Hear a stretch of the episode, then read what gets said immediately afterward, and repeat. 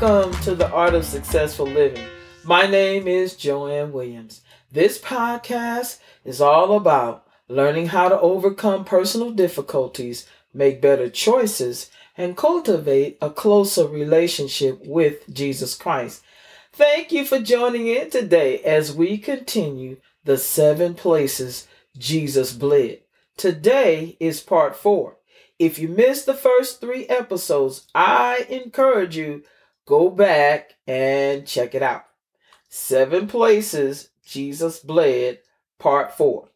So today we are going to talk about Jesus' crown of thorns won back our prosperity and delivered us from the curse of the law. Woo, thank you, Jesus. Jesus became our sacrifice that we might receive deliverance through his blood. We are redeemed by the precious blood of Jesus. Through his blood, we have been brought back to the state Adam and Eve enjoyed in the Garden of Eden. They lived in the blessing and presence of God. There was no sickness or poverty. When Adam was obeying God, he had everything he needed. Adam and Eve literally lived in the land that flowed with milk and honey. But when Adam disobeyed God, God declared the curse that came upon the land through Adam's sin. We can find this in Genesis chapter 3, verses 17 through 19, which reads, Because you have heeded the voice of your wife, and have eaten from the tree of which I commanded you, saying, You shall not eat of it, cursed is the ground for your sake. In toil you shall eat of it all the days of your life. Both thorns and thistles it shall bring forth for you, and you shall eat the herb of the field. In the sweat of your face you shall eat bread till you return to the ground.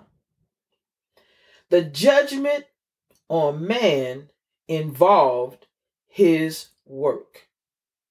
Paradise would be replaced by wilderness, and the joy of ministry in the garden by the sweat of the brow and toil in the field. I mean, you got to work hard. And it's not work that's cursed because work is not sinful. God says if you don't work, you don't eat. It is the sweat and toil of work.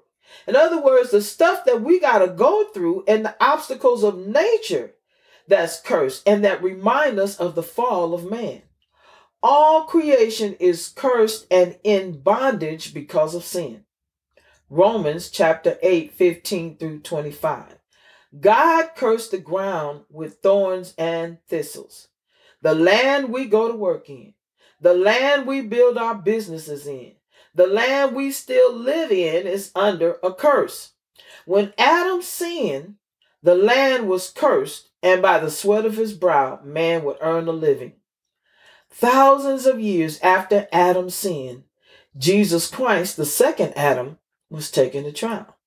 In Matthew chapter 27, verses 27 through 31, the scriptures state that the governor's soldiers took Jesus into the praetorium, which was a military compound where a detachment of nearly 600 soldiers, that's right, 600, surrounded him. They stripped off his clothing and placed a scarlet robe on him to make fun of him. They braided a crown of thorns and forcefully shoved it on his head. After placing a reed staff in his right hand, they knelt down before him and mocked him, saying, Hail, King of the Jews. They spit in his face and took the reed staff from him and hit him repeatedly on his head driving the crown of thorns deeper.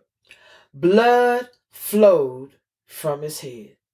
When they finished ridiculing him, they took off the scarlet robe and put his own clothes back on him and led him away to be crucified.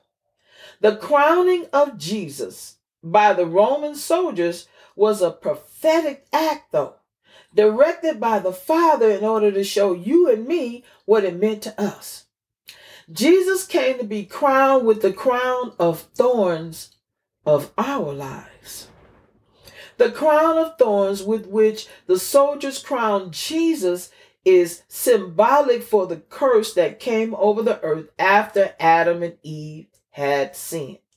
As a result of the fall of mankind, the earth brought forth thorns and thistles. Genesis chapter 3, 17 through 18.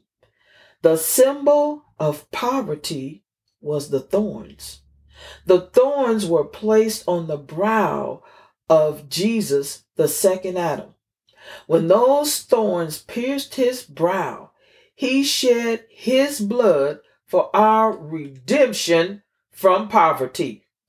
Oh, did you hear that? Did you catch that? He shed his blood for our redemption from poverty. We were cursed with poverty by the sweat of Adam's brow, but we were redeemed from the curse of poverty by the blood of Jesus' brow. When Jesus was crowned, this was a prophetic act in which it became apparent that Jesus had become a curse in our place. But by becoming a curse for us, Christ has redeemed us from the curse that the law brings. We are redeemed from the curse of the law. The scripture says anyone who is hanged on a tree is under God's curse. Christ did this in order that the blessing which God promised Abraham might be given to the Gentiles by means of Christ Jesus, so that through faith we might receive the Spirit promised by God. Galatians chapter 3, verses 13 through 14. Jesus wore the crown of thorns in your place and mine, so that we can receive the Father's blessing without limitations. The scripture also tells us Jesus Christ was rich, yet for our sakes he became poor that through his poverty we might become rich. Second Corinthians chapter 8 verse 9. We have to realize that acquiring goods Baby, that's not the goal. It's not the goal. True riches are not material.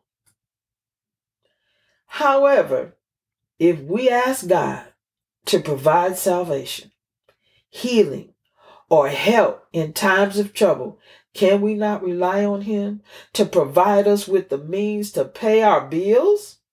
Then we can take good care of our families and bless the world with the gospel of Jesus Christ. Poverty no longer has a place in our life because that curse has been broken. It was broken when the crown of thorns pierced Jesus' sinless head and his sinless blood poured down his body. Christ redeemed us from the curse of the law by becoming a curse for us. That's it for today.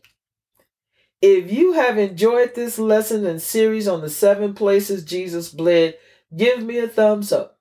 Also, check that notification button so you can be notified when the next podcast comes out.